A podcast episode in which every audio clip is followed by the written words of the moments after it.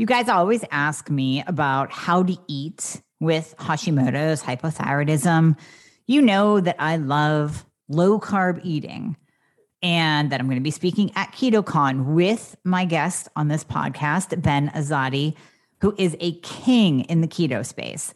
Him and I share the same thought processes about how to do keto the right way through keto cycling. I call it keto for the week but we both share that same thought process that keto doesn't have to be hard. Low carb eating. If keto makes you feel like a deer in the headlights, let me rephrase it. Low carb eating really does help with inflammation. It helps lower insulin. Many of you have insulin resistance with hypothyroidism or Hashimoto's. I made Hormone Fixer for you to get more of that GSD hormone. You want adequate levels of testosterone in order to have motivation, in order to burn fat, in order to build sexy, lean muscle that is not only going to make you better at burning fat every single day, it's also going to protect you. It's going to protect you as you age, it's going to protect your bones. You want sexy, lean muscle in order to have a metabolism. So get some hormone fixer start taking it and just enjoy the benefits. What we have been hearing from the community of people taking it improved energy, improved strength. They're seeing their muscles pop out and look amazing when they're working out. They're getting that pump. They're having a libido. They actually want to have sex again.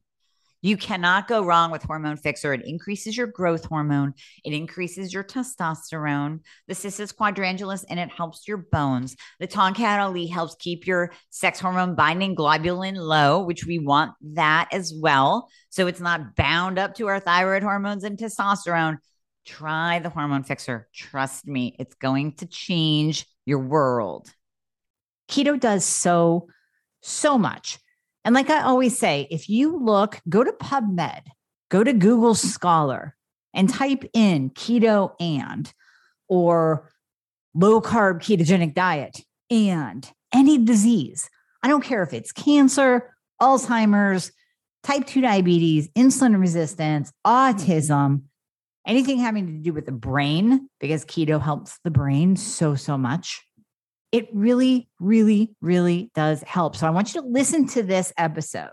I want you to hear Ben get into the details, the nitty gritty about how keto can help you. Now you have to cycle it, you have to flex it, just like Ben says in his keto camp.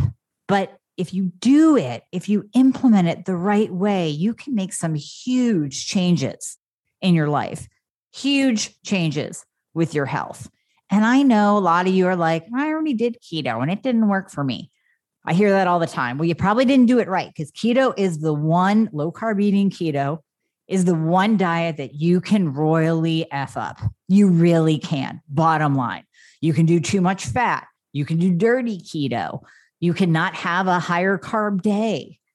So just keep an open mind, even if you have tried low carb eating before, because I'm telling you, if you have insulin resistance, it's a no brainer. You have to do low carb. You have to.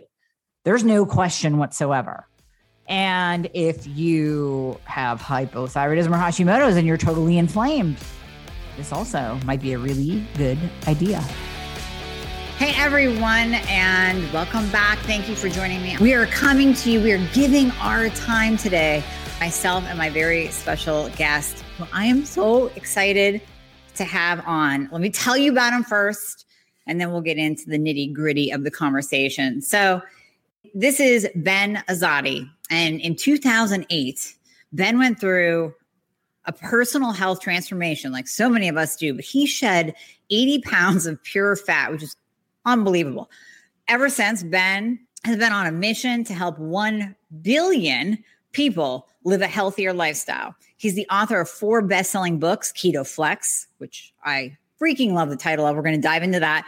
The Perfect Health Booklet, The Intermittent Fasting Cheat Sheet, and The Power of Sleep, which we uh, just, yeah, we get into that a lot on this podcast. So, Ben has the go to source for intermittent fasting and the ketogenic diet. He is known as the health detective because he investigates dysfunction and he educates, not medicates, to bring the body back to normal function. Ben is the founder of Keto Camp, a global brand bringing awareness to ancient healing strategies such as the keto diet and fasting, which I both love.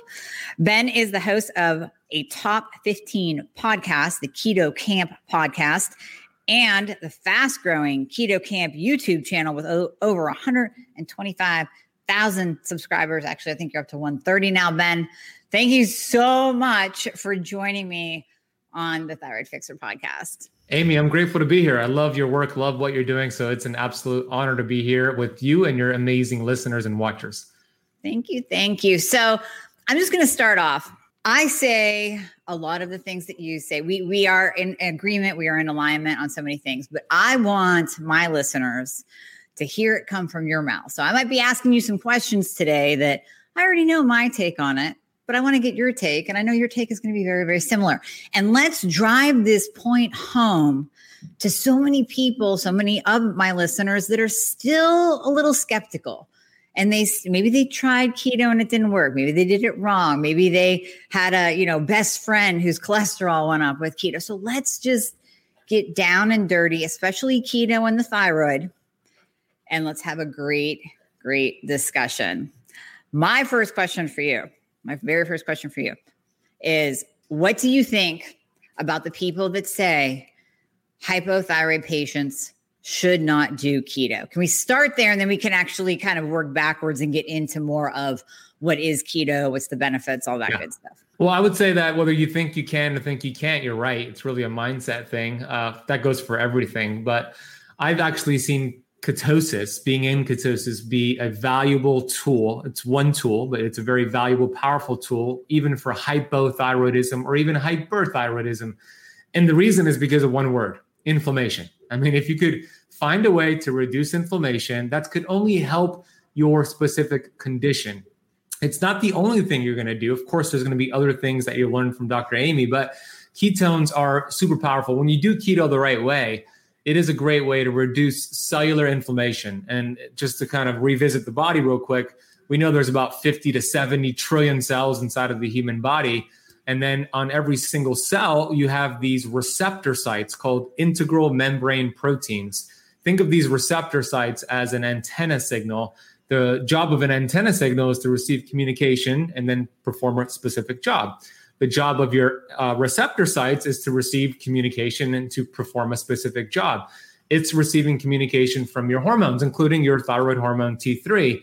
And what blocks it and what creates dysfunction is inflammation. It's like if I had my fingers in my ears, or better yet, if I hit mute here on my mic and I'm talking to you, Amy, you'd be like, What is Ben saying? I'd be frustrated. You'd be frustrated. There's going to be dysfunction because of this blockage. That's what inflammation is doing going back to keto now, when you do keto the right way for the right amount of time and you flex in and out, it is such a powerful way to down regulate cellular inflammation. So now those receptor sites for the T3 thyroid hormone are more sensitive. It's like me hitting the unmute button, and actually the communication is now being received. So it could be a powerful way to actually achieve um, great results, even with an underactive thyroid. Mm-hmm. Thank you. And I didn't even pay you to say that. Like that just came right out. It's true. and that just flowed. And oh my gosh, that's so beautiful. And that just sets the stage, right? Because a lot of people tuning in, they already have it in their mind because they read it on Facebook or they read a blog or they read some anti keto post of how you shouldn't do it if you have hypothyroidism. And I'm always going against that because of just exactly what you said that inflammatory aspect. We talk a lot about reverse T3 here. So if reverse T3 goes up, it's very similar to what you said. It's going to block the cell from receiving T3. And that can come from what you're eating in addition to all the other things that we talk about that can that can push up reverse T3. But what you put in your body is a huge component of that. So Ben, you lost 80 pounds of your own body fat. How tell us, I'm kind of backtracking now. I want to hear your story. I wanted to set the stage with the thyroid and keto. So we're going to come back to that. But what what is your story? How did you how, how'd you get here in this space? How'd you lose 80 pounds? Yeah, I'm somebody who followed a standard American diet, like a lot of people do. And we know it's really a stupid American diet. It's really processed foods, toxic, high carbohydrates. And that was my life, you know, growing up here in beautiful Miami Beach, Florida. Uh, left to my own devices. Parents were divorced. My mom actually worked at a Kentucky Fried Chicken two of them, as a matter of fact. So you better believe she brought me home mm-hmm. many nights Kentucky Fried Chicken. She, she did the best she can with her resources. So I ate the Kentucky Fried Chicken. I became addicted to sugar and alcohol mm-hmm. and drugs and a toxic environment. So that showed with my physical appearance. Uh, as a kid, I was obese. I was bullied. I was picked on. And that went into uh, my adulthood, where I found myself back in 2008 being a obese man at 250 pounds, physically obese, but also mentally obese broken, broken, lost in life, depressed, and even suicidal at that point. And I knew I needed to make a change. I didn't have the energy to do the things I wanted to do. I had lower back pain, knee pain, inflammation, uh, gut issues. Something had to change. So the change was me changing my nutrition, exercising more, taking responsibility, which is actually the first thing that I did. And the first thing that we should all do is take responsibility. That word responsibility is your ability to respond to life up until that point, my ability to respond to life was really poor. I was blaming my genetics. I was blaming my enabling family members. I was blaming my slow metabolism. And I was the victim of my history. But after taking responsibility, I became the victor of my destiny. And I started to actually take ownership. Nine months from that moment of taking responsibility, I went from 250 pounds down to 170, uh, size 38 in my waist, in my pants to size 30 34% body fat down to 6% body fat. So finally, I carved out this, this physical transformation and a physical six pack. But the most important thing I believe I achieved was a mental six pack. I started to think better thoughts. I started to realize how important those thoughts were and that's what got me started into the health space. Uh, uh, from then on, I became a personal trainer.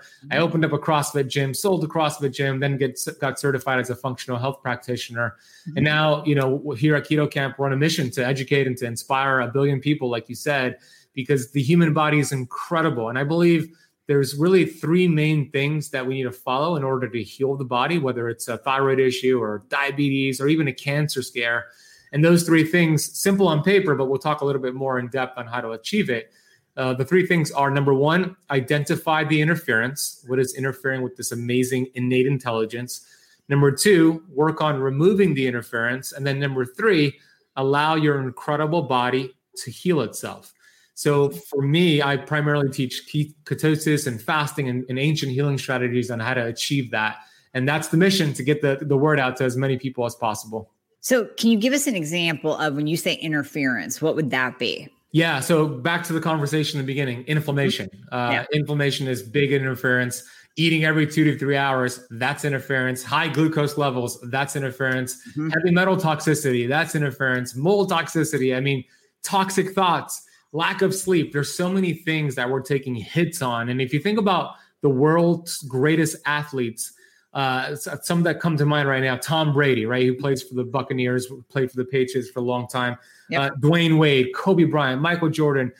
What do they all have in common? They, what they did towards the second half of their career, they changed their game to take less hits, which extended their career. So they stopped driving to the basket as much. Tom Brady stayed in the pocket and it extended their lifespan. So we need to take less hits. We need to identify the hits that we're taking and take less of those hits and it'll extend our lifespan. So there's a lot of things right now that's interfering with this amazing human body. Well, well put. Very well put. And and a lot of it can come down to our own choices. So like you said, the the standard American diet, right? If we are putting food into our body that creates inflammation. And I'm always talking about insulin and insulin resistance on this podcast because I, I, see insulin resistance 99% of the time when I'm working with someone with hypothyroidism or Hashimoto's. It's always there because we know the thyroid's the master. It starts dysregulating the insulin signaling. And then when you add on top of that what the person is eating, you just have a huge ball of inflammation happening because the insulin in and of itself is inflammatory. We need it to survive. Yeah. But I always say the fastest way to age, just jack up your insulin over and over again. And you'll you'll die of cancer or neurological disease and you'll die fat and early because that's what's going to create enough inflammation to have your body shut down. Yep. So in your practice, Ben, do you see a lot of because you deal with a lot of insulin resistance, do you also see a lot of hypothyroidism paired up with that? Oh, totally. I mean, uh, the, the, thyroid is the canary in the coal mine, right? It's like the first thing to actually start becoming problematic. Um, insulin, to your point, is that bully of the block. And we're not designed to spike insulin throughout the entire day like the average American is doing. Insulin is amazing. I mean, it's a survival mechanism. We wouldn't exist today if we didn't have the ability to produce insulin. Look at type 1 diabetics before they invented insulin, they would wither away. But the problem is when you call that bully into the playground, then all of your fat burning hormones are scattered, inflammation goes up, and the thyroid will begin to dysfunction because of the inflammation, partly, but other reasons as well. And yes, it's it's so common. I think it's estimated that 88% of Americans have some sort of metabolic inflexibility, insulin resistance. I mean, how mm-hmm. it takes 15, 20 years for your uh, allopathic doctor to tell you you have insulin resistance, but that could be developing for such a long time. And it's the same thing with the thyroid, right? It takes several years. And standard care is, oh, let's look at your TSH. Maybe we'll look at T3, but what about the full picture? What about looking at the full thyroid panel like you do, Amy? What about looking at your fasting insulin? I mean, how many doctors run that? Yep. That's where actually keto and fasting are so powerful because it does a great job at lowering insulin, reducing inflammation, and actually healing the body, including the thyroid as well. Mm-hmm. Exactly. That's exactly it. And you're right. It's such a beautiful back and forth because we we see okay the thyroid gets dysregulated and starts throwing off insulin signaling but just like you said then it goes back so then you have high insulin which is producing inflammation down regulating thyroid function so it's a well it could be called an ugly back and forth because it yeah. really sets the person up to feel horrible and to walk around with all of those symptoms of weight gain and fatigue and hair loss and low libido. Now, do you see insulin affecting hormones as well? Oh, yeah, absolutely. I mean, one of the best ways to know if you have something going on with your hormones, skip a meal and see how you feel. That's one of the easiest tests you can do. And I'll tell you this most people will say, What do you talk? Skip a meal. I'll go hypoglycemic. I'll get hangry. Or Dave Asprey actually calls it uh, hypoglycemia is what he says. I like uh, it. That's a great test right there, and that's because you don't have metabolic flexibility and your your metabolism is broken. Uh, but the great news is that you could fix that fairly soon as well. So yes, uh, insulin is going to bully the other hormones. It is a strong hormone. It will uh, create inflammation. It'll bully the thyroid. It'll bully your fat burning hormones. It's going to be impossible to lose the weight you want to lose if you're keeping insulin up. It's the only fat storage hormone in the body. I mean, there's over 600 hormones that we know of, but only one of them store fat, and that hormone is insulin. So we want to make sure we dial down the insulin, not all the time, but most of the time, so the body could begin to heal itself. Mm-hmm. Yeah, I, I, love you terming it as a bully because that's exactly it. And it is the fat storage hormone. I say that over and over again. It's needed for life. Like you said, in the case of a type 1 diabetic, we need insulin for them to survive or they will wither and die without insulin. So it's needed for life. But in excess, it's like a Jekyll and Hyde. Mm-hmm. It becomes this angry bully, like you said, and just starts storing fat on your body left and right, just storing fat. Yeah, exactly. I mean, if we could just understand that point right there, and that's what keto can do for you. Keto could lower you when you think about the three macronutrients: fat, carbs, and protein. Mm-hmm. Which one spikes insulin the most? Of course, carbohydrates. And no, not all carbs are created equal, but they all will spike insulin. Protein will give you an insulin spike, but it's what's called a phase two, less than a phase one from carbs. And fat barely touches the dial on insulin. Take a shot of olive oil there's no insulin response. So that's why ketogenic lifestyle and fasting can be so powerful.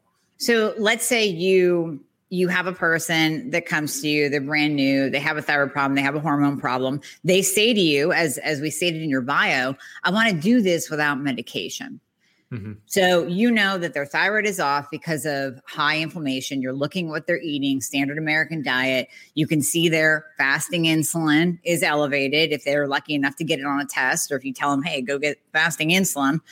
So you know what's going on. Where do you start them? Where do you start a newbie in this education process? You don't have to give away your farm because I love your your program. We're going to send people there, but kind of give us some nuggets of where you would start them. Well, the first step is to get them fat adapted instead of instead of being a sugar burner. Uh, if they're open to it and have the resources, of course, I'd love to run a lot of lab work on them, a full thyroid panel, mm-hmm. including the antibodies to see if it's a, uh, you know an autoimmune thing going on. Uh, that reverse T3 that you mentioned earlier is important to look at. It's an indicator yep. of high stress, and that could be mental, emotional stress, physical stress, or even like a toxicity component. Like we know that silver fillings, mercury in fillings, has an affinity for the thyroid. It wrecks it. Yep so I'd ask these questions Do you have silver fillings? Have you ever had silver fillings? Did your mom have silver fillings when she gave birth to you?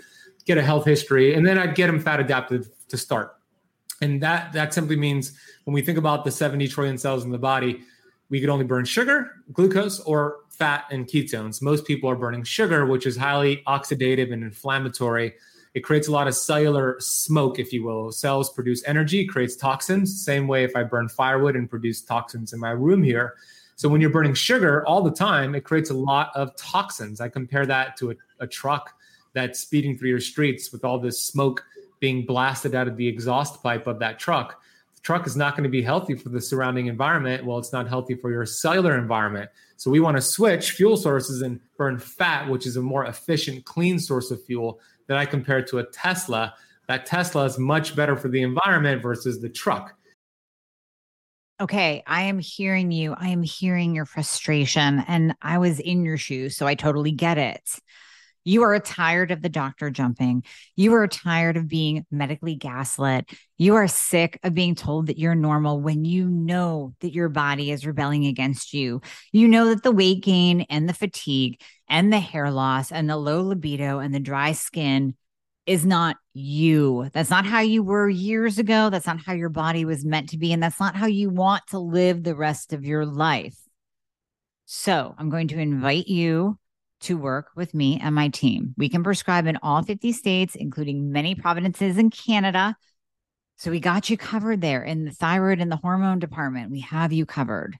Yes, we use bioidentical hormones only, none of that synthetic garbage and we fix you. We bring you to that optimized state where you can live with me in optimization land, where you have actual energy to get through your day. I swear you're not going to be looking at the couch at 2 p.m. wondering how quick you can take a nap. You will lose weight. You won't gain weight every time you go out to eat or look sideways at a brownie. We will get you to that optimized state. So I'm going to invite you to book an application call. And this is where you are going to go over everything your health journey and all the different things you've tried and your frustrations. You're going to go over that with my team. And we will put you into the program that fits you the best. If you need prescriptions, we have you covered. So go ahead and click the book a call link in the show notes. I promise we will take good care of you. You can stop the doctor jumping once and for all. Stop wasting money on BS programs. Stop buying programs off of Instagram. People, I know you. I see you. I know what you're doing. Looking for answers. We can fix you. So, how do you do that? I'm going to make a bold claim here, Amy, for your audience. Mm-hmm. I could get 98% of people fat adapted in seven days with two steps. And I'm going to share those two steps right now. The first step, uh, find out how many carbs you're eating right now. Don't make any changes yet. Grab like a, a free calculator, a free app out there. There are several out there. Just go on Dr. Google, but find out how many total carbohydrates you're having on a current day before any changes. The average American is having three to uh, 400 car- car- grams of carbs per day. So once you determine that, the first step is to gradually start decreasing those carbs every single day. So if you're having 300 grams of carbs a day, on day one, take it to 250. On day two, take it to 200. And keep doing that until you eventually, within those seven days, get your total carbohydrate intake below 50 grams. Mm-hmm. I do recommend this gradual approach versus 300 down to 50 because that'll create uh, symptoms. So a gradual approach. That's the first step. The second step goes in line with the first step. You do it at the same time, but it's what's called the 2222 rule that I talk about in my book, Keto Flex. I got this from my mentor, Dr. Daniel Pompa. So, oh, the, yeah.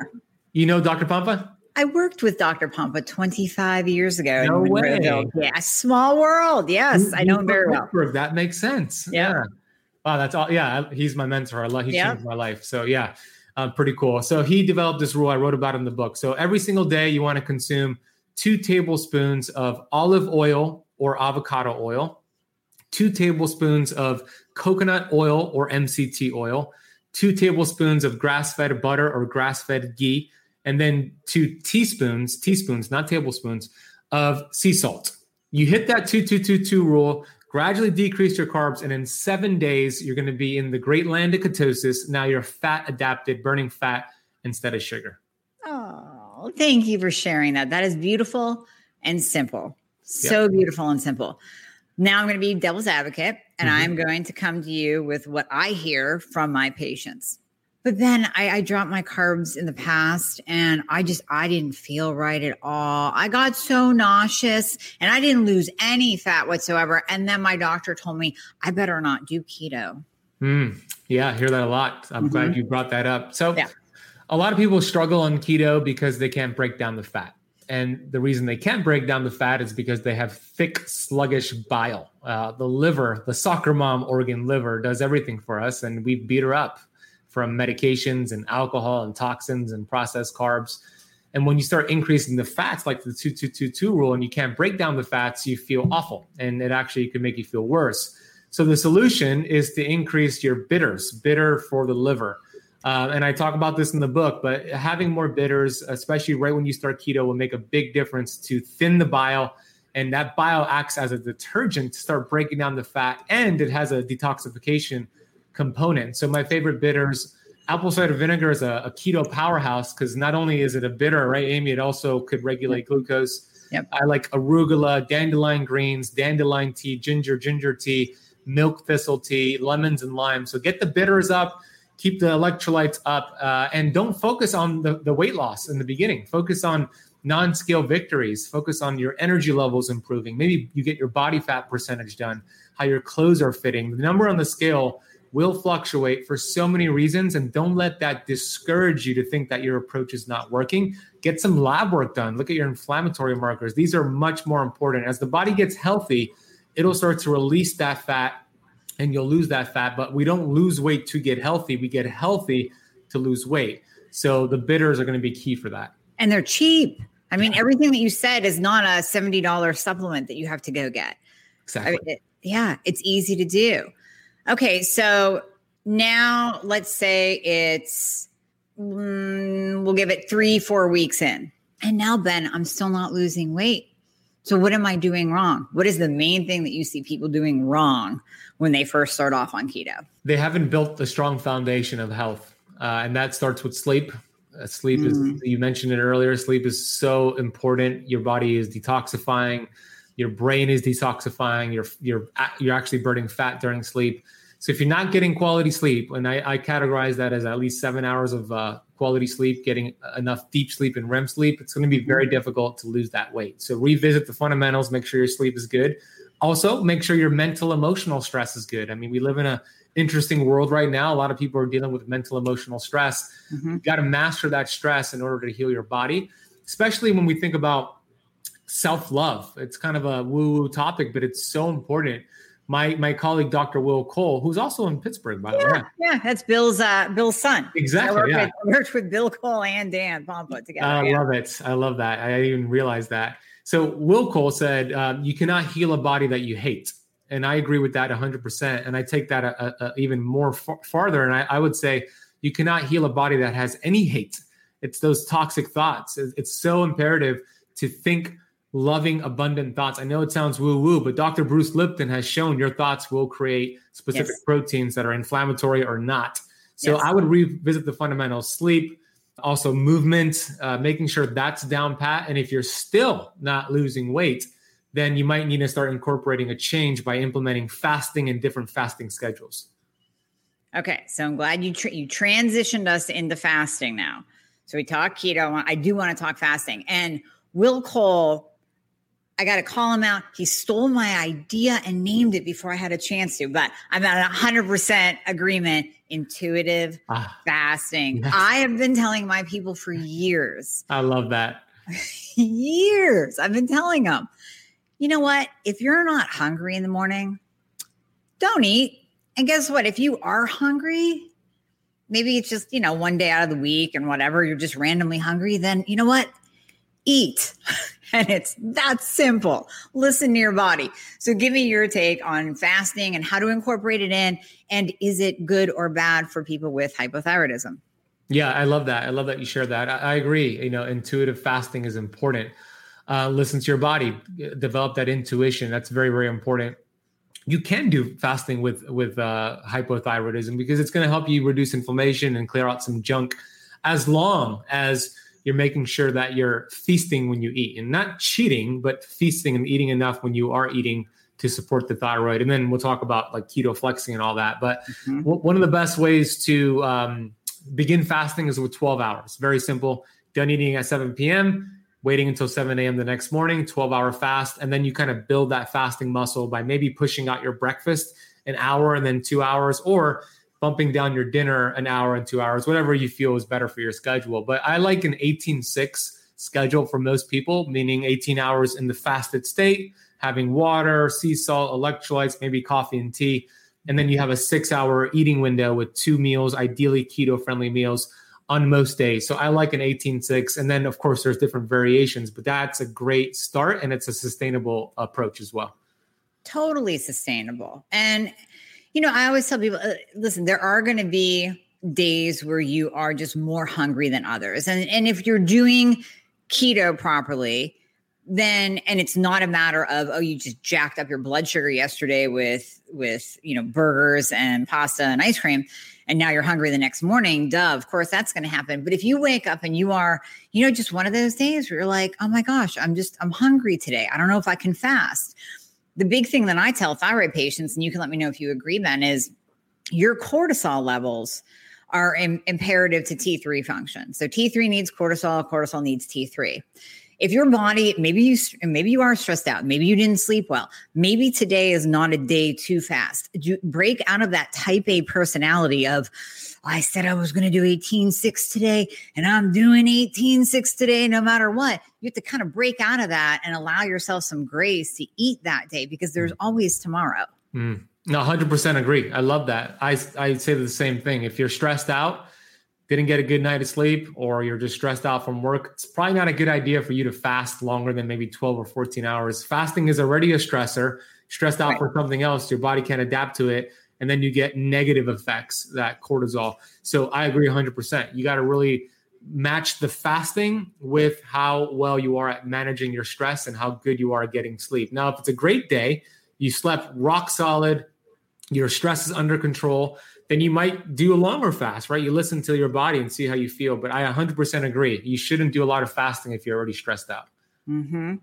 So, do you have any fasting rules, let's say for women versus men, for hypothyroid patients that are just starting off to heal? Any any specific rules for them? Yeah, for women who have a monthly cycle, um, mm-hmm. the seven days before their period is when I don't want them to do much fasting or even be in ketosis uh, they need to build progesterone to help with that monthly cycle. And mm-hmm. fasting does not help build progesterone, but eating does. So that's when I like more of a paleo, higher carb approach and less fasting.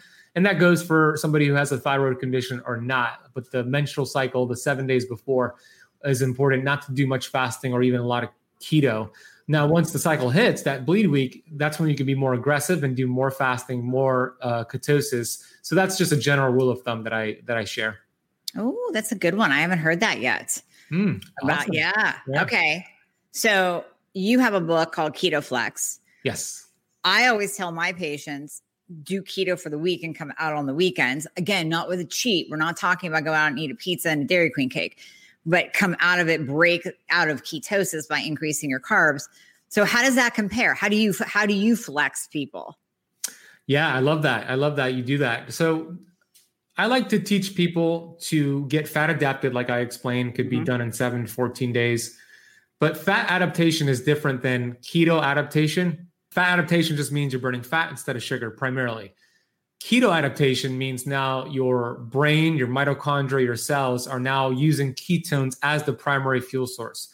That takes a little bit longer. That takes about eight to 12 weeks on average, maybe shorter if you're already metabolically flexible. So in the beginning, I like to be a little bit strict and stay in ketosis for about eight weeks. Mm-hmm. And then after that, we start flexing. And to your point, it could be a flex day per week. Uh, there's something called the 511 rule in the book where you intentionally plan ahead. Maybe it's a Saturday that you're going to a concert or a sports game or a wedding. And that's the day where you know you're going to have more carbs, some alcohol, whatever it is. But of course, we want to be healthy. But then you intentionally have those carbs and flex out but the goal is metabolic flexibility and freedom. If you've done the work, you should be able to bounce right back into ketosis within 48 hours. So I like that once a week sort of deal for a lot of people. Yeah, that's great. And so let's say they are, it's a woman. And like you said before, it's a week before her period. Would that week then be her flex week? And would you want her to stay under 50 grams of carbs then through the rest of the month? Yeah, it's a great, great question. I'm glad I'm glad you asked that because I'm sure somebody's wondering that even for the woman who has a monthly cycle, I want you to stay in ketosis until you're keto adapted. Mm-hmm. And then at that point, you start practicing the flexing principles, including getting out seven days before your period.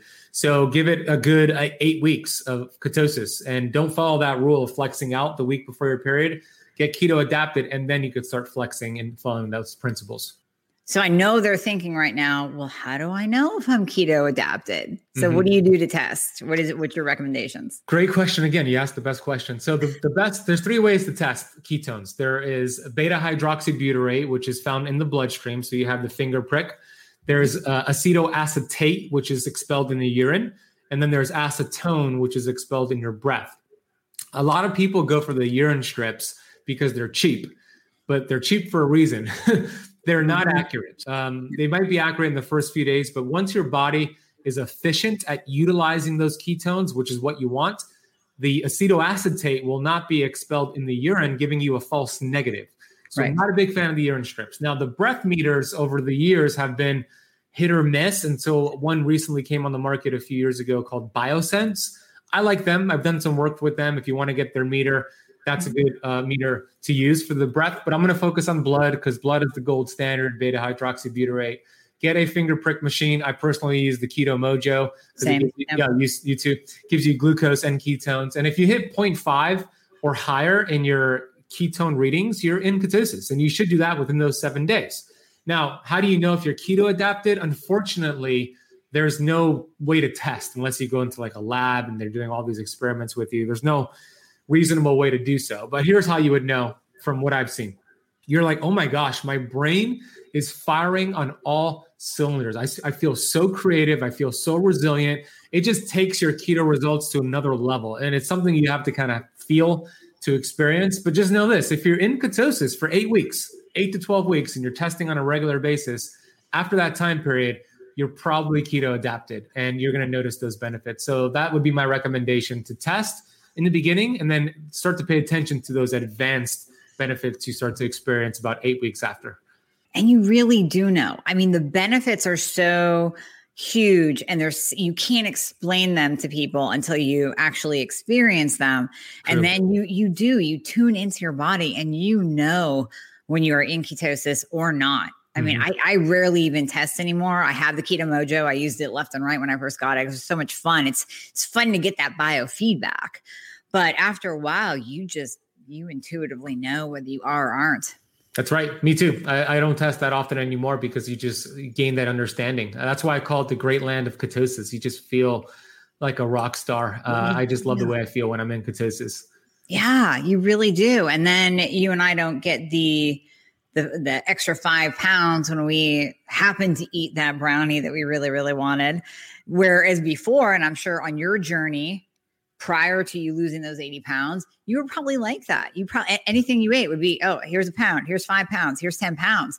Because your body was just taking that sugar and laying it down because you already just be a big sugar burner correct. instead of a fat burner. Yeah, correct. The ultimate goal is metabolic flexibility. And once you have that, you could enjoy yourself. I mean, what's the point of living longer if you can't enjoy yourself, if you're kind of restricted. So I'm not a big fan of a restrictive approach and the dogmatic approach a lot of people teach when it comes to keto or any diet, really. Uh, I've, I've, I've, learned the hard way. I was a hardcore vegan for a year and a half, and I was very mm. dogmatic about it. So yep. I made the decision to not put myself in a box, and I don't with keto. I think it's important to be able to enjoy yourself as well. Yeah, I agree. You have to live life. You have to be able to live life but you do want to live it ultimately disease free. Yes. And here's what I always say, and I'm kind of going down different rabbit holes, but it all ties together with with thyroid, with health, with you know longevity, with weight loss, the whole deal. When so whenever I talk about keto and I get pushback, whether it's on a podcast or from a patient, I go, keto is the only way of eating. I won't even call it a diet. It is the only way of eating that has more studies on it published, you know, PubMed, Google Scholar, look it up.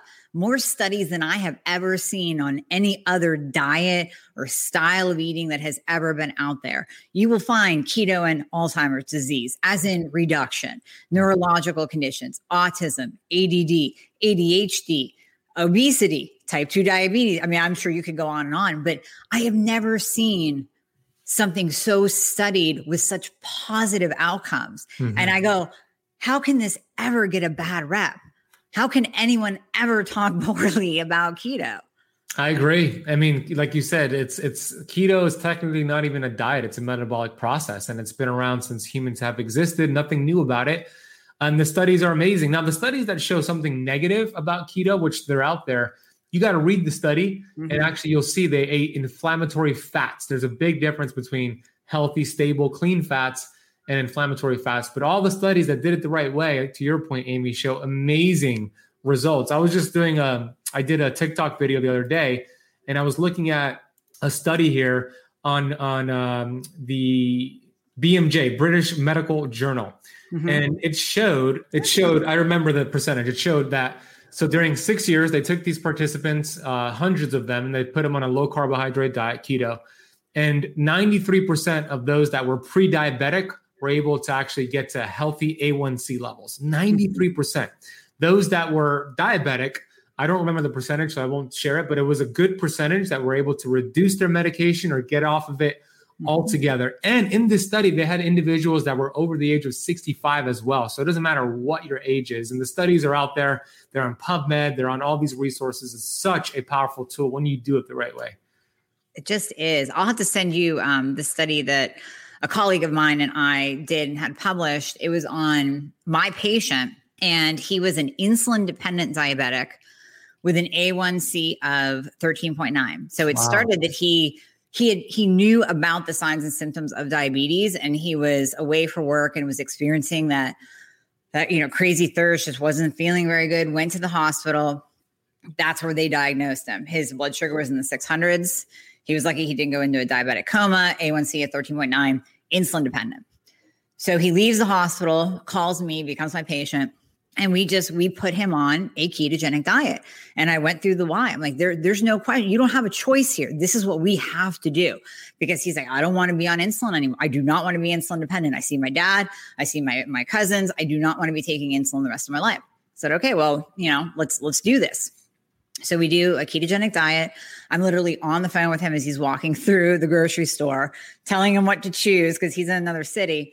And in, I mean, he blew my mind. In six weeks, he was off insulin. His A1C wow. went to an 8.4.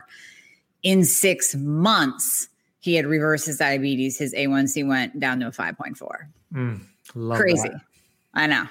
I, I believe that. We'll talk about that on my podcast, by the way. I love that. It's amazing. so powerful. I've seen very very similar stories with my academy students. They get off the of course work with their doctor like he did with you yep. but you get off the you reduce your medication and eventually you get off of it. It's not a lifelong sentence. I mean the american diabetes association they're wrong. It's not a progressive lifestyle um, thing you have to deal with for the rest of your life. It makes sense. If it's a lifestyle disease the treatment should be lifestyle changes, right. not medication. There's a huge mismatch there. So I love that. It's powerful, powerful story you just shared. Yeah, and I mean, I, all the all the studies out there. I love anecdotal, not anecdotal, but um, case studies mm-hmm. because they are just you know one person or just a couple people that you can really dig into their specific case without, like you said, the the the mix of what's kind of mm, muddying up the study is it funded by so and so? Is it funded by a drug company that says right. keto doesn't work because they want you on more, you know, Trulicity? So, yeah, yeah, exactly. Now you mentioned PUFAs, and that's a this is a big one too for people because oh, as we know, there's dirty keto and there's clean keto. And if you do dirty keto, it might work in the beginning, but it's not going to work long term because, as we know, PUFAs will increase your insulin, correct? Yeah, yeah. yeah. PUFAs are horrible. I mean, they I, I would make the argument that they're worse than sugar mm-hmm. because your body can at least burn off excess sugar with exercise. You can't burn off these polyunsaturated fatty acids, these uh, vegetable oils. They are highly inflammatory. And yeah, it could raise insulin because of the cellular membrane inflammation component that will blunt those insulin and thyroid and other hormone receptor sites. Mm-hmm. So they're everywhere. They are ubiqu- ubiquitous. They're at Whole Foods, at your restaurant. They're on keto friendly uh, packages. We got to read the ingredients because uh, I've read studies that show weeks to months of inflammation after just one meal of these PUFAs. They are terrible. The reason they're so bad is because they have these double bonds that are closely connected to each other, which creates attracts a lot of oxygen, and that just means it creates a lot of oxidation and inflammation. And then it the body cannot use it as an energy source. The mitochondria cannot burn it as an energy source. Dr cate shanahan estimated that um, at least 30 to 40 percent of the total calories from a standard american comes from pufas. I would estimate it's even higher with those doing keto because obviously you're eating more fats. They are awful. Um, so i'm going to give a list of the vegetable oils. It's canola oil mm-hmm. corn oil cottonseed oil, sunflower oil, so- soybean oil, safflower oil, grapeseed oil, and rice bran oil. Those are highly unstable, highly inflammatory, and will create hormone issues, thyroid issues, type 2 diabetes, insulin resistance, resistance you name it, you name the disease, chances are it's connected to these vegetable oils. So instead, we want stable, saturated, and mono unsaturated fats like the ones mentioned in the 2222 rule olive yep. oil avocado oil even grass-fed beef eggs etc we want stable saturated fats that support the cells. Mm-hmm. yeah no dr cate shanahan's awesome when she talks about poof PUFAs she just lays it out there. It's so beautiful. Poof, PUFAs go poof. That's what she says. Yes. so yeah and, and that's a shame. You know what? You brought up something i want to mention again and reiterate look at the packaging because I always say, okay, when you're going gluten free, right now we know there are a million and one different gluten free products out there, but you could pick one up again. It could be loaded with sugar. It could have tapioca starch. It could have brown rice flour in it, potato starch flour. So, still very, very high in carbs, still very inflammatory, still going to put on weight. Now we have this whole line of keto mm-hmm. products. So everyone thinks that if it says keto on it, it must be okay, right? what are your thoughts on those? No, I mean you said it. It's so true. Keto friendly doesn't mean health friendly. There's right. not. It's not synonymous. A lot of these companies now, like they did with the gluten free movement, have adopted the keto movement and they use it to their advantage by creating all these keto friendly products that are not healthy. They're really not. I mean, you could go to McDonald's and get a Big Mac without the bun and say you're doing keto, which you're right, you are doing keto, but it's not a healthy approach to keto. So when we talk about it here, we're talking about healthy, clean keto. That's going to be important because I said it earlier, they're worse than sugar. I'd rather you eat a standard American diet than these PUFAs. Granted, if you don't, I mean, a standard American diet without PUFAs might be better. It is better than a keto diet with PUFAs. And that's coming from a keto guy. Okay. That's, yeah. that's big. Yeah. That is really big. Yeah. It's so, the truth. They're so inflammatory. They, will, they will create disease in your body eventually. Mm-hmm. Yep. So PUFAs, then sugar. Yeah. Yep. Exactly. Well, Ben, you have given us just so much. I, I mean, just jaw dropping, amazing information. If, if people don't take this and make some changes, like you said in the beginning, those simple things to tally up your carbs, see where you're at. I'm with you. I like 50 or below. You don't have to go into the 10 grams of carbs per day camp. I mean, you could be in ketosis under 50, right? Yeah, most people will get there under 50. Absolutely totally doable. So if people are listening, they're like, love this guy, just like I do. Where can they find you? Where can they work with you? I would recommend my book. Uh, it has my four pillars in there. I go really in depth into keto, whether you are a beginner or somebody who's advanced. I talk about carnivore, keto flexing strategies. Uh, there's also an entire chapter on how to do keto and fasting for women, chapter 12, whether you're a cycling woman or a postmenopausal woman So I would love for you to get the book if you're um, enjoying this information. It's ketoflexbook.com. And then, uh, of course, I have my Keto Kamp podcast. I'm going to interview Amy very soon on it. If you want to subscribe to the podcast, we have over 300 episodes. And then, lastly, our YouTube channel, which is Keto Kamp, Camp with the K on YouTube. Uh, we have a really fun YouTube channel. That's awesome. We will put all the links in the show notes. So thank you. That is beautiful. Well, Ben, thank you so much for your knowledge and your time today. I, I, greatly appreciate it. I know my listeners appreciate it. And we'll have you back on for sure because I want to dive into sleep and detox and all that other stuff that we just didn't get a chance to go over today. I would love to come back. I love what you're doing. Thank you for having me on your show. And I can't wait to have you on my show in just a few days. Thank you so much, Ben. Thanks, Amy.